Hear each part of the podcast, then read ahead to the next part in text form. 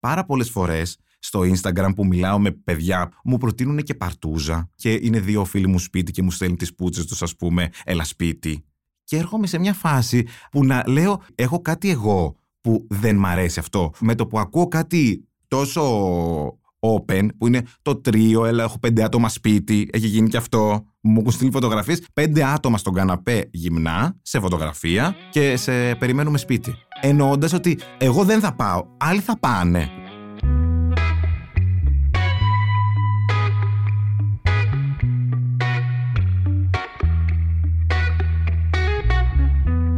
Αλέξανδρος Μάνος και σας καλωσορίζω σε ένα ακόμα επεισόδιο της σειράς podcast της LIFO, Sex Diaries Uncensored.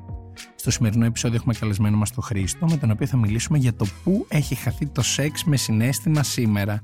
Εσείς για να μην χάνετε κανένα από τα επόμενα επεισόδια μπορείτε να μας ακολουθήσετε στο Spotify, τα Google και τα Apple Podcast και αν έχετε κάποια ενδιαφέρουσα ιστορία να μοιραστείτε μαζί μας μπορείτε να μας στείλετε ένα email στο podcast at lifo.gr με την ένδειξη για το Sex Diaries Uncensored. Είναι τα podcast της LiFO.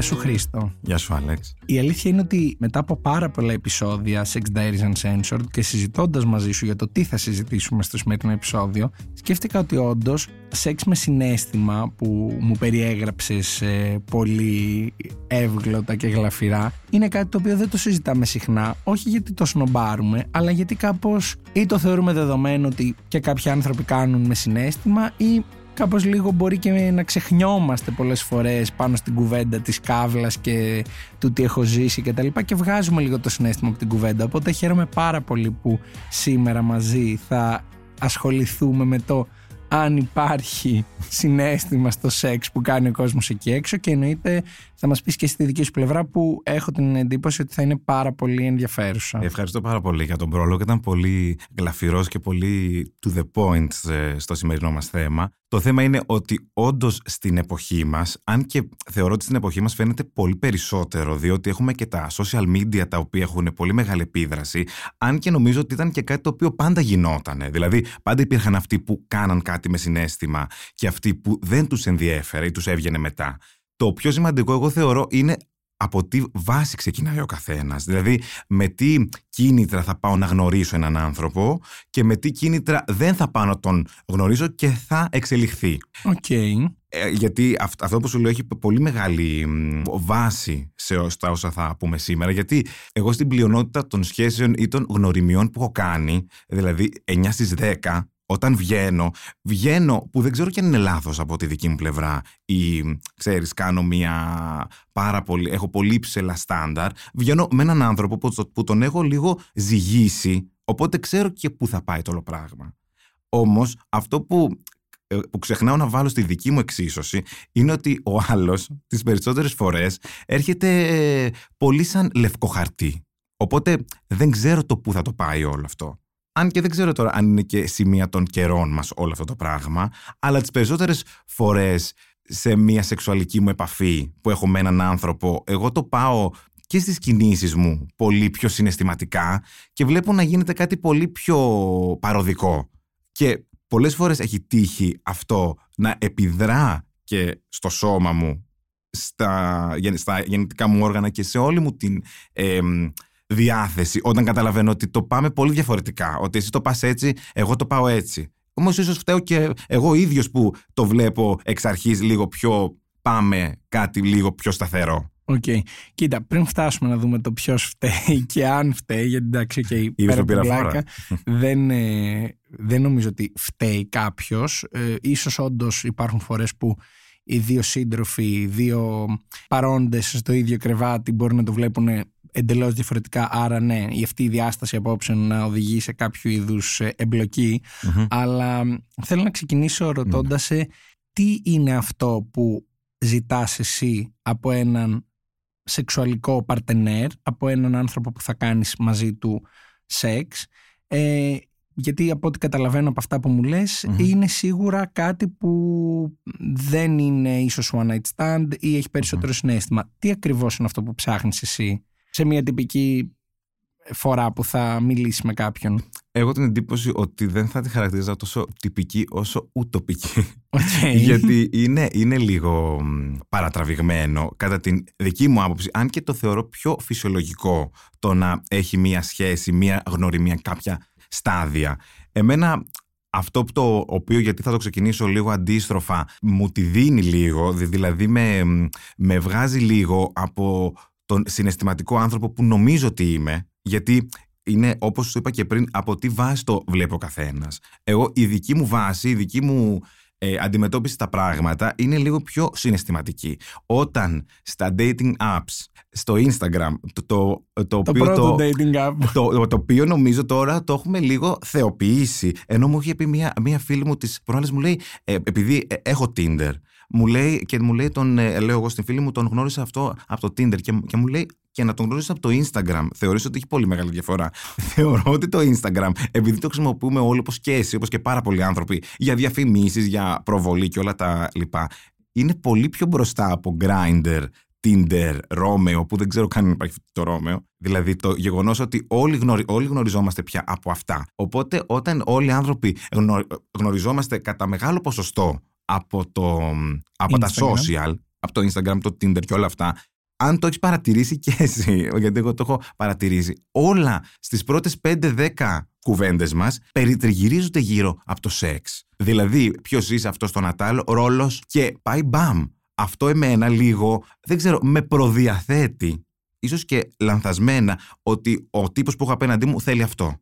Οπότε ε, αυτόματα ο συναισθηματικός χρήστος κάνει πίσω. Δηλαδή βλέπω ότι το πάει εκεί αμέσως. Οπότε εμένα λίγο αυτό μου την σβουράει και είμαι λίγο πιο κοφτός. Θέλω δηλαδή εγώ, όπως και πάρα πολλοί που ίσως μας ακούνε, μια έτσι λίγο πιο ρομαντική συναισθηματική προσέγγιση, η οποία έχει χαθεί. Οκ, αυτή η προσέγγιση σε ένα ιδανικό πλαίσιο επικοινωνίας, τι θα περιλάμβανε, δηλαδή τι θα έπρεπε εντό εισαγωγικών να πει κάποιος μιλώντας σου για πρώτη φορά για να μην ε, αποτραβηχτείς και να πεις ότι όχι αυτός δεν είναι για μένα. Εγώ θεωρώ ότι μια πολύ ωραία κουβέντα η οποία έχει γίνει, ενώ ότι δεν είναι ότι δεν έχω βγει με κανέναν και ότι όλα τα έχω αποκλείσει επειδή όλοι πάνε εκεί, το ξεκινάνε πάρα πολύ κομψά, το ποιος είσαι, τι κάνεις. δηλαδή, θα νιώθω σε πιο ασφαλές περιβάλλον όταν ο άλλος το πάει να μάθει ποιος είναι ο Χρήστος. Πολύ επιδερμικά βέβαια, γιατί όλα αυτά θα γίνουν πιο, συγκε, πιο συγκεκριμένα όταν θα βγούμε. Δηλαδή, ποιος είσαι, που πας, ποια είναι η ασχολία σου, ποια είναι η σπουδή σου, το πώς έχεις σκεφτεί, κάνω αυτό, πιάνει από πολύ μικρά. Δηλαδή, να πάμε στο πιο επικοινωνιακό και μετά να καταλήξουμε το να βγούμε. Όταν βγούμε, εκεί δεν έχω θέμα. Δηλαδή, εγώ νιώθω μία έτσι είμαι πιο καχύποπτος και λίγο πιο απόμακρος όταν καταλάβω ότι από τα πρώτα δύο λεπτά όλος το θέμα είναι αυτό. Δηλα, δηλαδή δεν έχω θέμα και στο λέω αλήθεια και πάρα πολύ ωραίοι τύποι που μου μιλάνε πάρα πολύ όμορφοι. Ενώντας που θα, θα, που θα θέλανε να μιλήσουν σε πολλούς, που θα μιλάνε σε πολλούς, να μου λένε στα πρώτα δύο λεπτά έλα σπίτι μου και να τους κόβω εκεί. Ενώ άλλοι, ας πούμε, που θα θέλαν κάτι τέτοιο, θα, θα λέγανε τύπου full, πάμε. Ενώ εγώ είμαι σε φάση, oh, no, όχι. Και ήθελα και να έρθω και σε αυτό που λέγαμε πριν ε, για το θέμα του τρίου και της παρτούζας, γιατί είναι ένα θέμα που όντως με απασχολεί πάρα πολύ. Λέγαμε, Αλλά... να πω εδώ γιατί μπορεί κάποιος να πει μα που το είπανε, λέγαμε στον καφέ που πίναμε πριν ότι ε, υπάρχουν και επεισόδια στο Sex Diaries Uncensored που μιλάμε για παρτούζες, για τρίο, για ε, οτιδήποτε εμπειρία μπορεί, οποιαδήποτε εμπειρία μπορεί να έχει κάποιος καλεσμένος και καλεσμένη εδώ και πες λοιπόν τώρα τι σκεφτόσουν. Θέλω να το πω γιατί, γιατί στα επεισόδια της Life που άκουγα στο στρατό και στο έχω πει ότι μου κρατούσες πολύ μεγάλη παρέα, άκουγα πάρα πολλά επεισόδια και πάρα πολλοί άνθρωποι, εντάξει όχι όλοι, μην πω και τα 48-49 επεισόδια πόσα είναι, να μιλάνε με πολύ μεγάλη ευκολία για τις παρτούζες τους, που τους με τα άντρε, γυναίκες να πηγαίνουν σε σπίτια, ο άλλος να ανοίγει σπίτι και να κάνει παρτούζα και όλα αυτά που σαν ακροατής είχα πολύ μεγάλο ενθουσιασμό το να τα ακούσω, αλλά και παράλληλα ένα τύπου μία ενοχή που δεν το κάνω εγώ. Πάρα πολλές φορές στο Instagram που μιλάω με παιδιά μου προτείνουν και παρτούζα. Ε, και είναι δύο φίλοι μου σπίτι και μου στέλνουν τις πούτσες τους, ας πούμε, έλα σπίτι. Και έρχομαι σε μια φάση αλήθεια πουριτανισμού που να λέω έχω κάτι εγώ που δεν μ' αρέσει αυτό. Ίσως έχω και μία αλλεργία, ίσως είναι και πουριτανισμός. Δηλαδή ίσως και φταίω εγώ στο ότι με το που ακούω κάτι τόσο open, που είναι το τρίο, έλα, έχω πέντε άτομα σπίτι, έχει γίνει και αυτό. Μου έχουν στείλει φωτογραφίες. Πέντε άτομα στον καναπέ γυμνά, σε φωτογραφία και σε περιμένουμε σπίτι. Εννοώντας ότι εγώ δεν θα πάω, άλλοι θα πάνε. δηλαδή, μου, δηλαδή αλήθεια, κάποιοι που θα μας ακούνε τώρα θα, θα, θα, με νομίζουν ότι είμαι εξωγήινος. Αλλά, αλλά ρε φίλε, δεν ξέρω. Είμαι εγώ Ματίνα Μανταρινάκη τελικά. Θα σου πω, αφού με ρωτάς.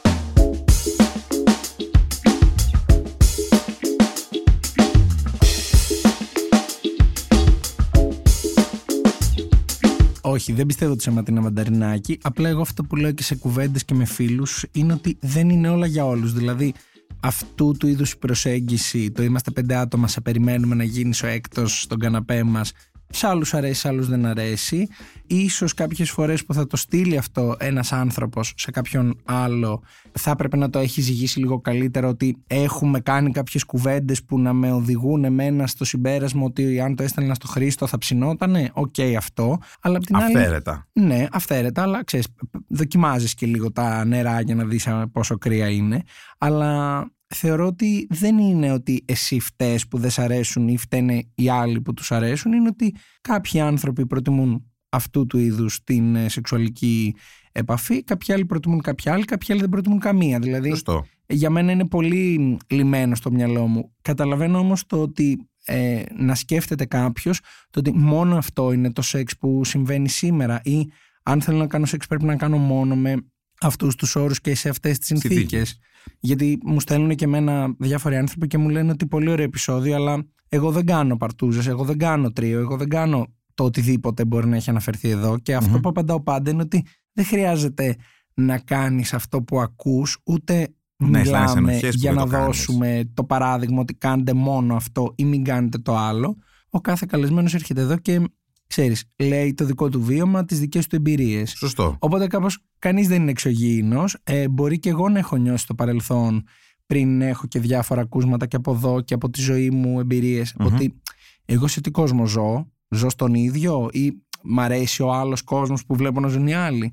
Αλλά δεν υπάρχει κάποια ανάγκη να μπούμε στη διαδικασία να αλλάξουμε τις επιθυμίες μας για να ταιριάζουν με τις ε, επιθυμίες κάποιων από τους ανθρώπους που κυκλοφορούν εκεί έξω. Απλά το κακό ξέρεις ποιο είναι, ότι μέσα σε, αυτά τα χρόνια που εγώ δραστηριοποιούμε στον τομέα του σεξ και στον τομέα του ραντεβού και στον τομέα των σχέσεων, έχω καταλάβει ότι είμαι μια δραματική μειονότητα. Δεν ξέρω αν είναι ένα χαρακτηριστικό του gay community. Γιατί το gay community και στην Ελλάδα και σε πολλές χώρες έχει στοχοποιηθεί και έχει μπει πάνω το στίγμα του περιστασιακού σεξ. Το οποίο πάρα πολλές φορές και στη δική μου ζωή έρχομαι και το επικυρώνω. Δηλαδή βλέπω αυτήν την έτσι, διαδραστικότητα και την ευχέρεια και τη γρηγοράδα του ε, ομοφιλοφιλικού σεξ. Τώρα θα μου πεις μήπως επειδή δεν έχω καμία εμπειρία με το άλλο φίλο, το ε, γυναικείο και γι' αυτό δεν ξέρω. Δηλαδή, μήπως και στα straight ζευγάρια συμβαίνουν τα ίδια, ίσως και χειρότερα.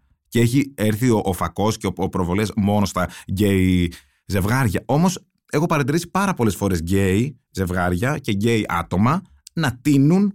Πώς να το κάνουμε τώρα, προς το σεξ αυτό. Που εμένα λίγο δεν με πολύ αφορά. Όχι ότι δεν έχω τύχει και σε ανθρώπους οι οποίοι δεν το θέλουν αυτό, αλλά πάρα πολλούς, πάρα πολλοί με 27 πια, πάω στο 28, έχω πολύ μεγάλη εμπειρία και πολύ ακούσματα και κείμενα από κάτι τέτοια. Ναι, κοίτα, το ότι μπορεί να συμβαίνει, πάλι γυρνάω σε αυτό που έλεγα πριν, ότι δεν είναι απαραίτητο να μας εκφράζει ή δεν σημαίνει ότι επειδή κάποιος είναι gay, είναι straight, είναι οτιδήποτε, πρέπει να κάνει αυτό που κάνουν κάποιοι, οι περισσότεροι ή λιγότεροι. Δηλαδή, νιώθω ότι λίγο μπαίνουμε μόνοι μας σε μια διαδικασία να ακολουθούμε το ρεύμα, αν υποθέσουμε ότι υπάρχει κάποιο ρεύμα ενώ στην πραγματικότητα έχουμε όλη την ευχαίρεια να κάνουμε το σεξ που θέλουμε, με αυτούς που θέλουμε, όποτε θέλουμε, αν θέλουμε. Δηλαδή, ε, εγώ το έχω λίγο πιο απλό στο μυαλό μου.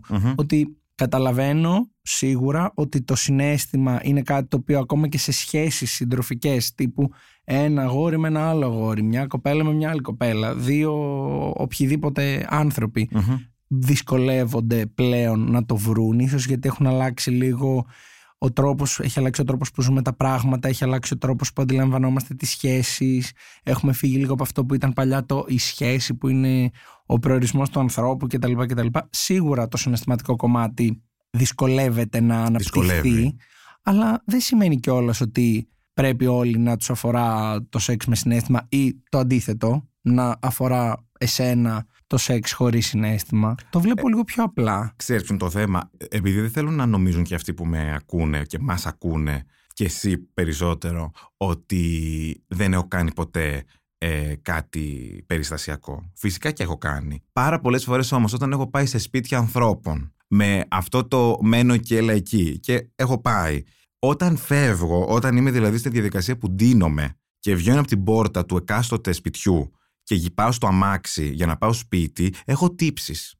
Δεν, ε, δεν ξέρω γιατί, όχι πάντα, αλλά τις περισσότερες φορές έχω τύψεις. Διότι, αν και είναι, ίσως είναι κάτι πολύ προσωπικό, που δεν ξέρω και αν ταυτιστούν και άλλοι άνθρωποι, ότι ήταν, ήταν λίγο περιττό αυτό σήμερα. Δηλαδή, δεν το πολύ απολαμβάνω. Και όταν το κάνω, γιατί δεν μπορώ και να μείνω και χωρίς σεξ, ποτέ, never, δηλαδή μέχρι να βρεθεί ο πρίγκιπας που θα έρθει, ας πούμε. Και όταν πάω να το κάνω, το σεξ, λίγο ξέρεις, μου κακοφαίνεται. Ας πούμε, σε ένα παράδειγμα που έχω να δώσω, ε, όταν έβγαινα εγώ με ένα παιδί πάρα πολύ πρόσφατα, όταν επιστρέφαμε σπίτι, είχαμε βγει για ένα ποτό και τον επέστρεφα σπίτι, δεν είχε αμάξει τότε. Όταν επέστρεφα σπίτι, λοιπόν, και φτάσαμε στο σπίτι του από κάτω, εμένα μου άρεσε πάρα πολύ. Αλλά όταν λέω μου άρεσε όχι και σεξουαλικά, αλλά και συναισθηματικά. Δηλαδή, είδα κάτι στον τύπο αυτόν. Όπως ήμουν στο τιμόνι, πήρε το χέρι μου και το έβαλε στον μπούτσο του. Ε, εγώ εκείνη τη στιγμή, ενστικτοδός, το μάζεψα αμέσως, γιατί λέω ότι δεν ήθελα να πιστέψω ότι αυτό το άτομο που το, εγώ το έχω πλάσει έτσι στο μυαλό μου θέλει να πάμε πάνω και κάνουμε σεξ. Μου είπε να πάω πάνω εκείνη τη νύχτα, δεν πήγα εκείνη τη νύχτα. Γιατί νόμιζα ότι δεν ήθελα να επιβεβαιώσω το φόβο μου. Ότι αυτό το άτομο δεν με έχει δει για κάτι παραπάνω. Βέβαια, δεν άργησαν να πέσουν τα τείχη, γιατί μετά από λίγες μέρες πήγα σπίτι του. Ναι, γιατί μ' άρεσε και έγιναν όλα και ήταν τέλεια. Όταν λέμε έγιναν όλα, τύπου ήταν ακραίο τότε που άνοιξα την πόρτα. Γιατί ε, έβλεπα δείγματα, αλλά εγώ δεν ήθελα να το πιστέψω. Άνοιξα την πόρτα και ήταν φούλο ολόγυμνος και καυλωμένος, ας πούμε. Και μπήκα μέσα και έγινε μπαμ, όλα γίνανε. Όπου εγώ εκεί ζούσα μόνος μου σε ένα παραμύθι. Που ο ίδιος τύπος μετά από δύο εβδομάδες. Ακούω πάρα πολύ συχνά αυτό το πολύ ε, Χρήστο είσαι πολύ καλό παιδί.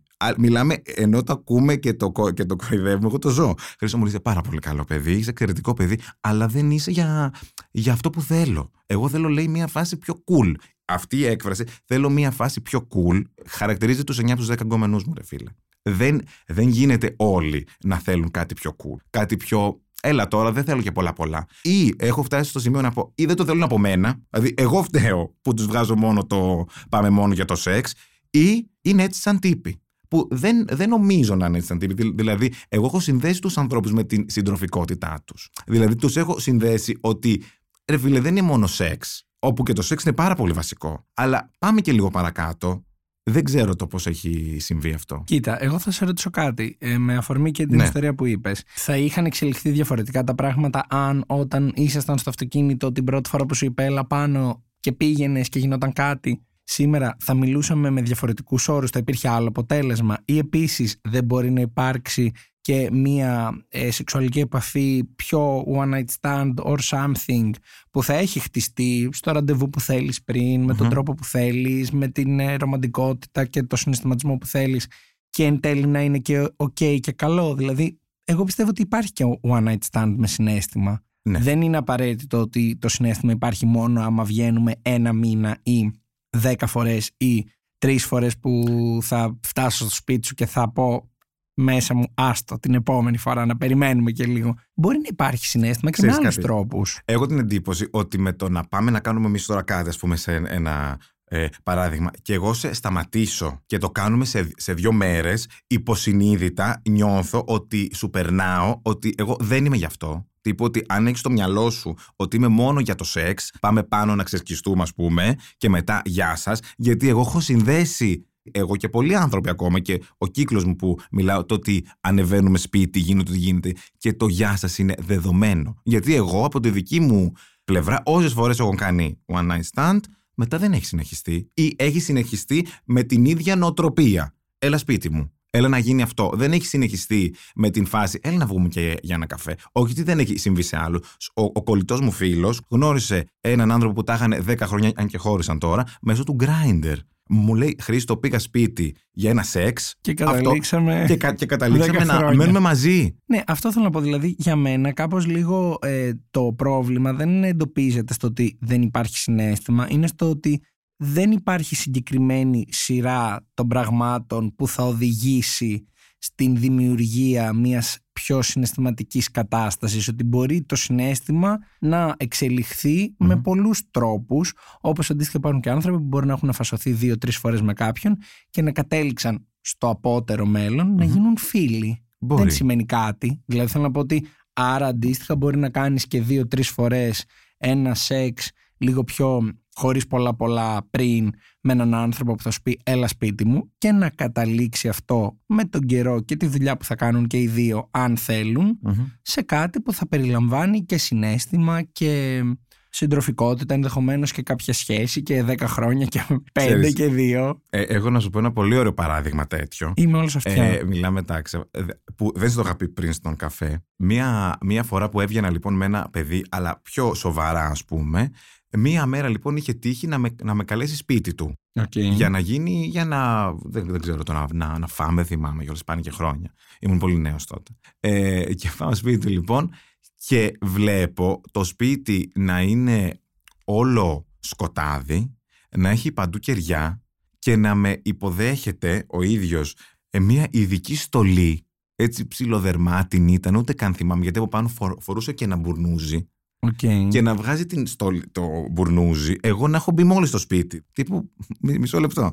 Και κάτι, κάτι μαστίγια είχε πάνω στον καναπέ, κάτι τέτοιο. Και ενώ είχα πει επιτέλους, επειδή ήμουν ένας άνθρωπος, βρέθηκε, βρέθηκε, δεν τους κυνηγάω και με το ντουβέκι, το οποίο δεν το δεν θέλει μόνο αυτό, είναι έτσι. Και έγινε κάτι πολύ awkward. Δηλαδή, φάση ότι τι είναι αυτό; Εντάξει, το όλο... είναι ότι είχε χτίσει και αυτό στο μυαλό του κάτι που δεν είχε επικοινωνήσει μαζί σου. Αυτό. Δηλαδή, πώς θα το πω, ο τρόπος με τον οποίο επικοινωνείς κάτι δεν πάει να πει και ότι ο άλλος θα το δεχτεί. Δηλαδή, όταν είναι και τέτοιο και τόσο ακραίο, εν τέλει για να ολοκληρώσει την ιστορία, δεν έγινε κάτι. Δηλαδή, πήγε, γδύθηκε και έβαλε τα ρούχα του. Ενώντα και μετά, όπως καταλαβαίνεις, όλο διεκόπη. Διότι κατάλαβα ότι το παιδί αυτό το συγκεκριμένο είχε κάποιο άλλα στάνταρ, κάποιο άλλα θέλω, ας πούμε. Οπότε είναι και να ζυγίζει λίγο τον άλλον. Δηλαδή, αυτό που είπες να ελέγξω τα νερά, αν και όλοι τα νερά που ελέγχουν είναι τα πιο σεξουαλικά νερά.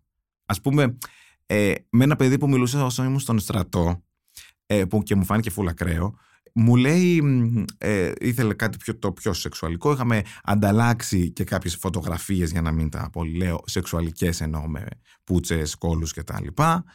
Ε, αλλά εγώ δεν καταλάβει ότι αυτό το παιδί ε, δεν είναι single. Δεν, αλήθεια το λέω. δηλαδή, δεν εγώ, είχε εγώ είχα ξεκινήσει και το θέμα ποιο είναι, ότι ξεκινάω μια συζήτηση με έναν ο οποίος μου ανοίγει αυτό την, την κουβέντα με το δεδομένο, ηλίθιος εγώ, ότι είναι single. Λέω, για, για να μου μιλάει με single. Και όταν ψηλοπήγε η κουβέντα μου λέει: Εγώ δεν μένω, μου λέει Αθήνα, μένω λίγο πιο στην Αθήνα. Του λέω: Όταν έρχεσαι στην Αθήνα, πού, πού μένεις, Γιατί θέλαμε να κανονίσουμε το πού θα πάω, ας πούμε, για να τον συναντήσω για καφέ και τον Ατάλο. Πού μένεις, μου λέει, κάποιες μέρες μου λέει, μένω σε μια φίλη μου. Αλλά κάποιες άλλες λέει, μένω και στον κομμενό μου. Και είμαι εγώ σε φάση, παιδιά, τι έγινε, τι εννοείς, λέω στον κομμενός. Ε, μου λέει, έχω παιδί, τα έχω εδώ και δύο χρόνια. Και εγώ πρέπει να το μάθω τώρα. Και μετά από αυτό ήθελε και να βγούμε. Και μετά από δύο μήνες πάλι μου στείλε μήνυμα. Λέω, αυτά που μου είχες πει λέω πριν δύο μήνες ισχύουν. Δηλαδή εννοώ ότι και δεν πάω να κάνω και σεξ και με άτομα τα οποία είναι δεσμευμένα. Εντάξει, αυτό για μένα εμπίπτει στο ότι εγώ δεν θέλω να κάνω αυτό το σεξ και δεν το κάνεις και μια χαρά. Ίσως βρει άλλους όμως που να το κάνει. Άμα βρει άλλους, με για τη χαρά του. Σωστό.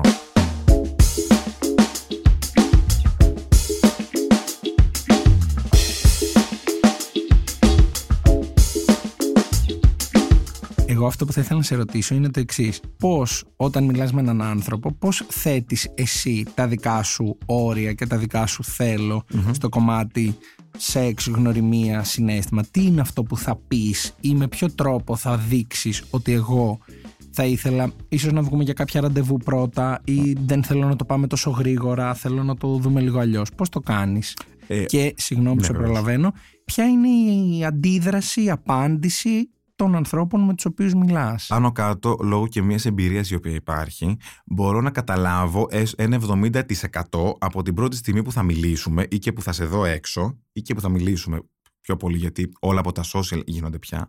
Το πού το πας. Και σπάνια έχω πέσει έξω. Δηλαδή, έχω καταλάβει πάνω κάτω από το προφίλ σου, εδώ γίνεις σπουδή, το πού το πας. Όταν ξεκινάει η κουβέντα, μιλάω με έναν τρόπο όπου ο άλλος δεν μπορεί ή δεν μπορεί. Του περνάει το μήνυμα με τον δικό μου τρόπο, με τον τρόπο που θα μιλήσω και θα θέσω κάποια πράγματα, ότι δεν ε, υπάρχει κάτι το οποίο, πώς θα το πω, είναι παροδικό. Πώς θα το πω, ότι όχι ότι ντε και καλά θέλω γάμο, ότι, αλλά το ξεκινάμε από τη βάση, από την βάση ότι δεν ψάχνουμε για σεξ. Αυτό θα μου πεις πώς το επικοινωνείς; Το επικοινωνώ με, ας πούμε, η πρώτη, η πρώτη γνωριμία μας μπορεί να γίνει κάπου έξω. Δεν θα, δεν θα πάω ποτέ σε σπίτι. Μπαμ. Ενώ όταν σε βλέπω έτσι, όχι όταν το έχουμε κανονίσει, ότι είναι σεξουαλικό, γιατί τα πιο πολλά ε, one night stand που έκανα πριν τα έχω κάνει full μέσω Tinder και τέτοια. Δηλαδή, ενώ το Instagram το έχουμε λίγο πιο ψηλά. Το επικοινωνώ τύπου ότι εγώ θα ήθελα μία γνωριμία. Υπάρχουν και κάποιοι άνθρωποι που το λένε τύπου στην Εμούρη ότι εγώ δεν θέλω γνωριμία. Δηλαδή, ε, υπήρχε ένας άνθρωπος που τα λέγαμε και του λέω εγώ ότι ε, όταν ήρθε η κουβέντα στο ότι ψάχνουμε εν τέλει τον Ατάλο,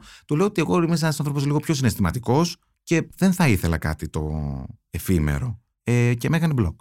Δηλαδή, okay, εντάξει, χάθηκε. Βέβαια, από την άλλη, όσο δικαίωμα είναι και αυτού να θέλει. Δεν το, το, δεν το θίγω. Το εφήμερο, Βεβαίως. άλλο τόσο δικαίωμα έχεις και εσύ να μην θέλεις αυτό το ναι, ναι. εφήμερο. Ναι. το θέμα ποιο είναι όμως, ότι οι άνθρωποι οι οποίοι δεν θέλουν το εφήμερο είναι ότι μειονότητα. Εσύ δεν τον έκανες μπλοκ. Ναι, όχι. Εγώ δεν, θα, δεν, εγώ δεν θα τον έκανα μπλοκ. Αλλά αλήθεια θεωρώ ότι υπάρχει μια μειονότητα στους ανθρώπους οι οποίοι κυνηγούν και τον έρωτα αλλά και το σεξ λίγο πιο συναισθηματικό. Για να, για να έρθω όμως και στο θέμα, για δηλαδή το συναισθηματικό σεξ. Εγώ προσωπικά, ας πούμε, στο σεξ, κατά τη διάρκεια της πράξης, όταν βρεθεί ένας άνθρωπος ο οποίος νιώθει κάποια πράγματα και το ξεκαθαρίσουμε είτε από τα social είτε από κοντά.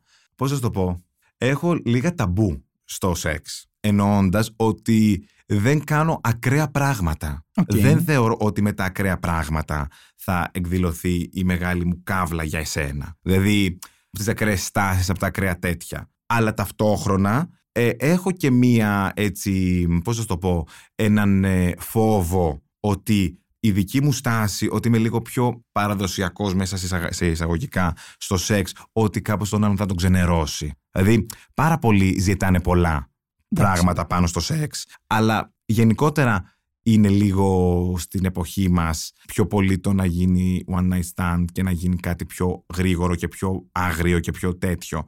Οπότε το συναισθηματικό σεξ κατά την δική μου γνώμη είναι λίγο το πιο romantic. Αλλά έχει να κάνει και με την επαφή των δύο ανθρώπων. Ποια ήταν η τελευταία φορά που θεωρείς ότι έκανες ένα τέτοιο σεξ; Η ε, τελευταία εμπειρία ναι. που είχες, που είπες ότι αυτή η εμπειρία ήταν έτσι όπως ακριβώς τη φανταζόμουν και την ήθελα. Η τελευταία φορά αυτή, αν και ήταν μονόπλευρη, θέλω να το. Γιατί το είχα εγώ στο μυαλό μου πλάσει ότι είναι, είναι μέσα στη συνθήκη που περιγράφεις, ήταν λίγο πριν τα Χριστούγεννα. Όπου τι έγινε και ήταν έτσι ακριβώς όπως το ήθελες, έστω από τη δική σου πλευρά. Ε, το άτομο αυτό συγκέντρωνε όλα και τα εμφανισιακά και τα ψυχικά χαρακτηριστικά του, του ανθρώπου που ήθελα, αλλά και κατά τη διάρκεια του σεξ. Ήταν πάρα πολύ καλός. Δηλαδή, έπαιρνε τις τάσει που ήθελα. Δηλαδή, πώς να το πω, ότι η, η διείσδυση δεν είναι κάτι το οποίο όλοι ξέρουν πώς γίνεται. Ήξερε ακριβώς το τι θα γίνει, πού, πού θα γίνει, με ποιο συνέστημα θα γίνει, με ποιες λέξεις. Γιατί και στο σεξ το να συζητάς, κάποιες φορές μου φαίνεται αστείο και κάποιες φορές μου φαίνεται ε, ακραία ωραίο. Α πούμε, εγώ κατά τη διάρκεια του σεξ δεν θέλω να μιλάω.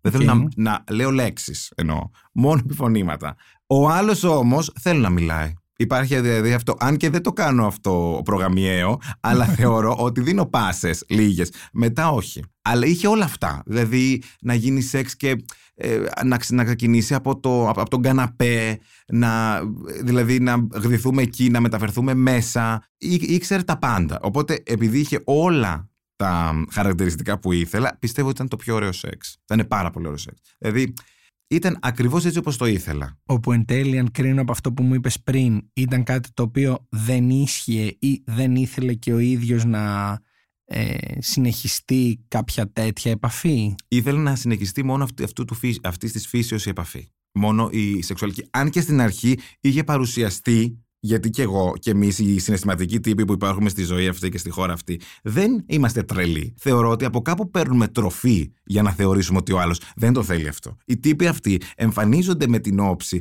Βεβαίως και θέλουμε κάτι σοβαρό, δεν είμαστε για παροδικά. Και εν τέλει τους βγαίνει. Γιατί είναι από τη φύση τους το να τους βγαίνει αυτό το πράγμα. Εγώ το θεωρώ ότι κάποιοι άνθρωποι δεν είναι για πολλά πολλά. Όμως το κακοπιό είναι ότι συστήνονται έτσι. Και μπαίνουν οι συναισθηματικοί τύποι που τα επιζητούν αυτά στο πιο συναισθηματικό κομμάτι και πέφτουν στην παγίδα τους. Κοίτα, ε, θα ξαναγυρίσω σε κάτι που λέγαμε πριν και θα πω. Και ότι- θέλω να πω κάτι. Α, παρακαλώ. Όχι, για τον ε, συγκεκριμένο τύπο, γιατί, το- γιατί το έχουμε κάνει serial πια τον ε, συγκεκριμένο τύπο, ο οποίος έκανε πάρα πολύ ωραίο σεξ, ήταν πάρα πολύ καλός, ε, Μπράβο σχεδόν, μα, σχεδόν μάστορας.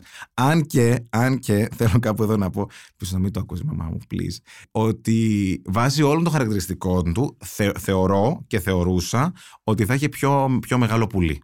Εντάξει, αυτό είναι. Δεν είχε όμως. Αυτά είναι στη ζωή. Αυτά είναι στη ζωή. Όχι ότι θα πω κάτι, όχι ότι μου έλειψε κάτι από τη ζωή, από το, αυτό, αυτό, από το θα μεταξύ ήταν μας. ο έξτρα αστερίσκος ναι. που θα έκανε τη διαφορά Ναι, ναι, σε ναι, αυτό ναι, το ναι, ναι, τέλειο ναι. που έζησες. Ναι, ναι. Οκ. Θα ήταν, αλλά, είχε, αλλά αυτό το περηφανευότανε, ξέρεις, ε, γιατί ήταν ο κλασικός τύπος Bye. Ήταν πάει. Ήταν πάει κακό, πολύ κακό. Ε, ήταν πάει, ο οποίος μετά το τέλος της πράξης ήρθε η ερώτηση «Ήμουνα καλός». Μιλάμε, ζούσα σύριαλ του, του Ρώμα εγώ εκείνη τη στιγμή.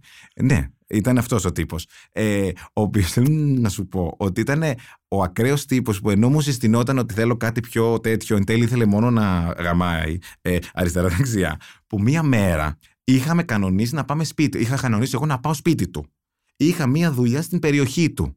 Και πάω σπίτι του πιο νωρίς από, το, από το κανονικό. Γιατί ενώ έπαιρνα, η δουλειά μου τελείωσε μισή ώρα πιο νωρίς που είχα στην περιοχή του και μου είχε πει ο ίδιος έλα σπίτι. Δεν τον πήγα μόνος μου. Και τον έπαιρνα τίποτα, τελείωσα πιο, πιο, πιο νωρίς έρχομαι. Φτάνω λοιπόν σπίτι του. Έχει πολύ μεγάλο νόημα αυτό που θα σου πω. Γιατί εκεί έρχεται ο αιμονικός Χρήστος, μπαίνει πια στη ζωή μας. Πάω σπίτι του, χτυπάω το, το κουδούνι του και δεν μου ανοίγει αμέσως. Μπαμ. Δηλαδή, ήταν το σπίτι είναι τόσο, όσο είναι το στούντιο. Δηλαδή, έπρεπε να, να ανοίξει δευτερόλεπτα. Δεν ανοίγει.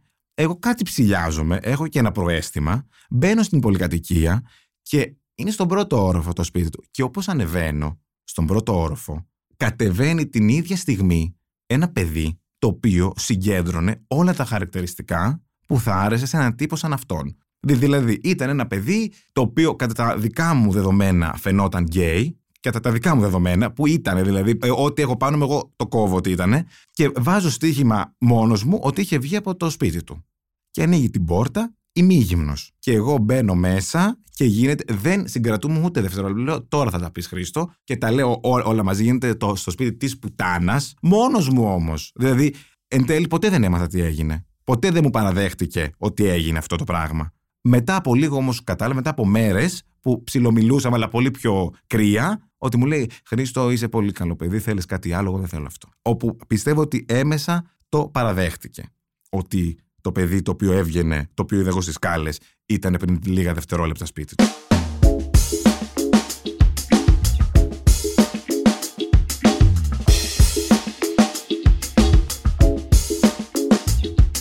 Οκ, κοίτα, ε, εγώ καταλαβαίνω και ακούω αυτό που λες, απλά πιστεύω ότι για να γυρίσουμε σε αυτό που λέγαμε πριν, έχει να κάνει σίγουρα το τι θέλουμε και το τι εισπράττουμε και από το τι expectations έχουμε από τους άλλους. Και εγώ δεν είμαι καθόλου υπέρ του να μην έχουμε expectations, δηλαδή δεν μ' αρέσει η λογική του δεν περιμένω τίποτα από κανέναν, η εμπειρία μου όμως με έχει δείξει ότι όσο περισσότερα expectations έχεις, ακόμα και από έναν άνθρωπο, το Χρήστο που το ξέρεις, που Μπορεί να έχετε βρεθεί, μπορεί να έχετε κάνει σεξ, αλλά το να έχεις πολλά expectations κατά πάσα πιθανότητα θα σε οδηγήσει σε κάποιο είδους απογοήτευση.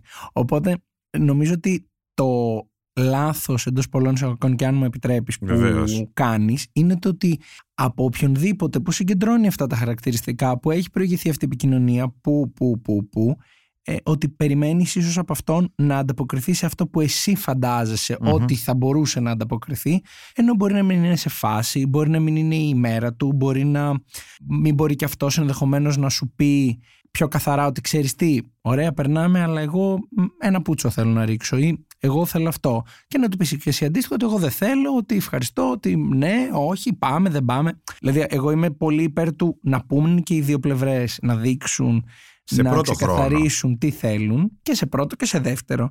Και αν δεν ε, τε- ταυτίζονται τα θέλω των δύο πλευρών, όμορφα και ωραία σε μεγάλα παιδιά να πούμε ευχαριστώ πολύ, καλή συνέχεια ή πάμε να προχωρήσουμε. Δηλαδή κάπως λίγο το ότι κάποιος θα συγκεντρώσει αυτά τα χαρακτηριστικά ή θα δηλώσει ότι ψάχνει κάτι σοβαρό με συνέστημα και whatever, δεν νομίζω ότι από μόνα τους σε αυτά τα δύο εξασφαλίζουν ότι στο μέλλον, στο μέλλον ενώ στο επόμενο ραντεβού, στο μεθεπόμενο, θα προχωρήσει αυτό προς αυτή την κατεύθυνση.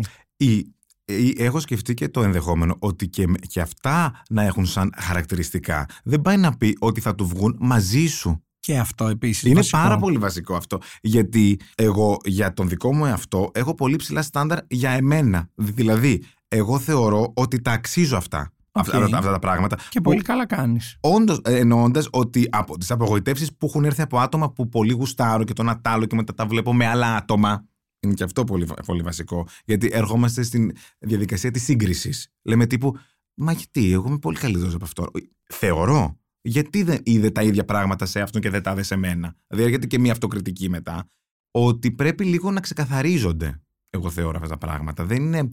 Πώς να σου το πω, ότι όταν βλέπεις τον άλλον ότι αυτά που λέει τα εννοεί και ότι όντως σε βλέπει κάπως πιο. μ, δεν μπορείς κι εσύ να τον κοροϊδεύεις. Οκ, αυτό το ακούω. Αν είναι ξεκάθαρες και οι δύο πλευρές από την αρχή, σίγουρα είναι λίγο καλύτερα τα πράγματα και ακόμα και μια όχι θετική έκβαση να έχει αυτή η γνωριμία, σίγουρα κανείς δεν θα πληγωθεί ή θα ελαχιστοποιήσουμε τις πιθανές ε, επιπλοκές. Λίγο πριν κλείσουμε αυτό που θα ήθελα να σε ρωτήσω είναι το εξής. που Ναι. Το σκέφτομαι όσο ώρα μιλάς. Βεβαίως. Δεν θεωρείς ότι αν μένουμε τόσο πολύ στα τυπικά με την έννοια στο να ξεκαθαρίσουμε, στο να ορίσουμε, στο να καθορίσουμε ότι χάνεται λίγο η μαγεια Δηλαδή αν μπορεί να μιλούσες με ένα παιδί και να έβγαινε εν τέλει αυτό που επιζητάς και ψάχνεις Μμμ. αλλά χωρίς να έχετε κάνει από πριν μια κουβέντα ότι κοίταξε να δεις εγώ δεν θέλω αυτό ή εγώ θέλω εκείνο δεν πιστεύεις ότι το αποτέλεσμα θα ήταν ακόμα πιο ε, μαγικό και απολαυστικό και για τους δύο και ίσως αν αναλωθούμε από πριν μόνο στο τι θέλω δηλαδή και εμένα αυτή η ερώτηση το τι ψάχνεις που το έχουμε ξανασυζητήσει σε επεισόδιο εδώ ενώ την καταλαβαίνω απόλυτα, γιατί μπήκα για καταλάβω να τι- ξεκαβλώσω, θα Ναι. σε ρωτήσω τι ψάχνεις και άμα μου πεις θέλω να ξεκαβλώσω, τέλεια πάμε. Αλλά και το πρέπει να ξέρουμε συνέχεια τι ψάχνουμε, πρέπει συνέχεια να ορίζουμε, πρέπει συνέχεια να λέμε εγώ θέλω μόνο αυτό. Γιατί δεν αφήνουμε να εξελιχθεί. Δεν χρειάζεται να πέσουμε στο κρεβάτι αν δεν θέλουμε, να Μμμ. μιλήσουμε σαν να μην έχουμε πει για να δούμε εκ του αποτελέσματος πού το πάει ο καθένας και τι έχει να δώσει. Δίνεις πάρα πολύ ωραία πάσα τώρα, γιατί θεωρώ ότι όλο αυτό που περιγράφεις είναι ότι τα καλύτερα συμβαίνουν τυχαία. Μπορεί να το ακούμε πάρα πολύ συχνά και να το θεωρούμε και ψιλοπίπα, αλλά δεν είναι. Είναι όντως αλήθεια. Τον μεγάλο μου έρωτα, τον μεγάλο, μου- την μεγάλη μου σχέση, τη γνώρισα τυχαία σε ένα νυχτερινό μπάνιο που πήγαμε με μια παρέα. Τίποτα το οποίο έγινε επιτιδευμένα που σε ρώτησε εσύ τι ψάχνεις, βρήκα αυτό που πρέπει. Οπότε θεωρώ ότι όντως όλα αυτά τα πράγματα έρχονται λίγο στην τύχη και λίγο να το, λίγο να το αφήσουμε. Όσα λέω εγώ όλη αυτή την ώρα δεν τα θεωρώ ότι είναι σωστά. Εγώ, θεωρώ, εγώ περιγράφω την δική μου θέση. Το πώς τα βλέπω εγώ. Το, τα οποία πράγματα αυτά μπορεί σε δύο χρόνια, τρία να αναιρεθούν όλα. Και να είμαι τύπου όλη μέρα του grinder, ας πούμε, και να πηγαίνω με όλη την Αθήνα. Όπου δεν νομίζω να συμβεί. Ε, αλλά πρέπει λίγο, όπως λες και εσύ, να το αφήσουμε. Εγώ δηλαδή αυτό που εκπαιδεύω και με μένα και ο, ο ψυχολόγος μου εκπαιδεύει με εμένα, γιατί μετά από το σκηνικό που σου είπαμε το παιδί αυτό πρόσφατα πήγα σε ψυχολόγο. Αυτή ήταν, η, ήταν το κερασάκι στην τούρτα των χρόνων. Ε, Το συγκεκριμένο παράδειγμα. Πήγα στον ψυχολόγο. Η βάση, και είναι όντως αλήθεια αυτό που λες, είναι ότι πρέπει λίγο τα πράγματα να τα αφήνουμε να ρέουν να μην προσπαθούμε από, τη, από την πρώτη στιγμή να τα πλάσουμε και να τα πάμε σε έναν δρόμο που εμείς θέλουμε γιατί είναι σαν να ξεκινάς να δεις το, ε, ποιο να σου πω, ένα έργο στο Netflix, το πρώτο επεισόδιο και να έχεις ήδη πλάσει το 8ο. Φίλε, δηλαδή, δες το πρώτο, δες το δεύτερο, ας υπάρχει μία ε, ροή. Απλώς το κακό που κάνουν άνθρωποι οι οποίοι έχουν συνέστημα και επιδιώκουν μια συναισθηματική σχέση ή ένα, συ- ένα συναισθηματικό σεξ είναι το γεγονός ότι όταν πάρα πολύ καιρό έχουν μείνει χωρίς αυτό, με το που γνωρίζουν έναν άνθρωπο που έχει κάποια από τα χαρακτηριστικά, έστω τα τρία από τα πέντε, κάνουν το love bombing. Κάνουν ένα μπαμ, που, που λένε και οι ψυχολόγοι, και ρίχνουν σαν οχετό απέναντι στον άλλον όλα τα, τα, τα συναισθήματα που νομίζουν ότι τους οφείλονται και δεν τους δόθηκαν ποτέ ως τώρα. Οπότε ο άλλος έχει να αντιμετωπίζει τώρα ένα ψυχολογικό over the way ε, άπειρο. Οπότε και γι' αυτό μπορεί να φεύγει. Δηλαδή, εγώ αυτό που έχω καταλάβει είναι ότι πάρα πολλοί από τους συντρόφους μου ή από τα παιδιά που μιλάω φεύγουν όταν καταλάβουν ότι ε, εγώ το έχω ήδη γραμμένο το σενάριο, είναι έτοιμο να το, ε, παίξ το. Ψάχνουμε κάποιον να το παίξει. Παίξ το εσύ. Δηλαδή, τύπου, να το, το σενάριο, το ορίστε τα λόγια σου. Δηλαδή, απλώς αυτό λίγο πρέπει να χαμηλώσει τα φτερά και όλοι εμείς που ακούμε και αυτοί που ακούνε και είναι στο, στην ίδια φάση, θεωρώ που το, που το κάνω πλέον. Να χαμηλώσω τα φτερά, να αντιμετωπίσω αλλιώς τα πράγματα. Γιατί τα πράγματα γύρω μου όντως συνεχίζουν στο ίδιο μοτίβο. Αυτό που αλλάζει και έχει γίνει και πάρα πολύ πρόσφατα, άλλο ένα σκηνικό που δεν θα προλάβουμε να το πούμε, είναι ο τρόπος που εγώ το αντιμετωπίζω πια. Δηλαδή, έχω αντιμετωπίσει πάλι ίδια πολύ πρόσφατα περιστατικά με το εμφανίζομαι, εξαφανίζομαι, θέλω άλλα, θέλεις άλλα, θέλω πιο cool. Και έχω, δηλαδή είναι σαν να βλέπω τον ίδιο τύπο σε copy-paste. Ε, αλλά πλέον δεν έχω, ε, έχω. Έχει φύγει από πάνω μετά από εκπαίδευση η στεναχώρια, η, η απογοήτευση. Έχει πάει, OK. Okay. Τι είχαμε, τι χάσαμε, το λέω, σε ξεχάσαμε. Περίπου έτσι. Περίπου. Χρήστο, σε ευχαριστώ πάρα πολύ για αυτή την ενδιαφέρουσα κουβέντα. Εγώ ευχαριστώ. Και ελπίζω κάποιοι εκεί έξω να άκουσαν πράγματα που θα τους κάνουν να ταυτιστούν, θα πούν ότι είμαι κι εγώ Team Χρήστος. Ευχαριστώ. Ε, και ελπίζω επίσης ε, από αυτό το podcast, αυτό το podcast να γίνει ένα για να έρθει κάποιος και να μου πει Άλεξ, είμαι αυτός που ψάχνει ο Χρήστος. Και να κάνω μετά εγώ τα δικά μου. Γιατί εδώ θα το κάνω και συνοικέσιο χρυσό κουφέτο για όποιον ενδιαφέρεται. Open είμαστε. Να μου στείλει στο Instagram να μου πει Θέλω να κάνω το σεξ που θέλει ο Χρήστος. το έχουμε με συνέστημα. Εδώ είμαστε. Σε ευχαριστώ πολύ. Εγώ ευχαριστώ.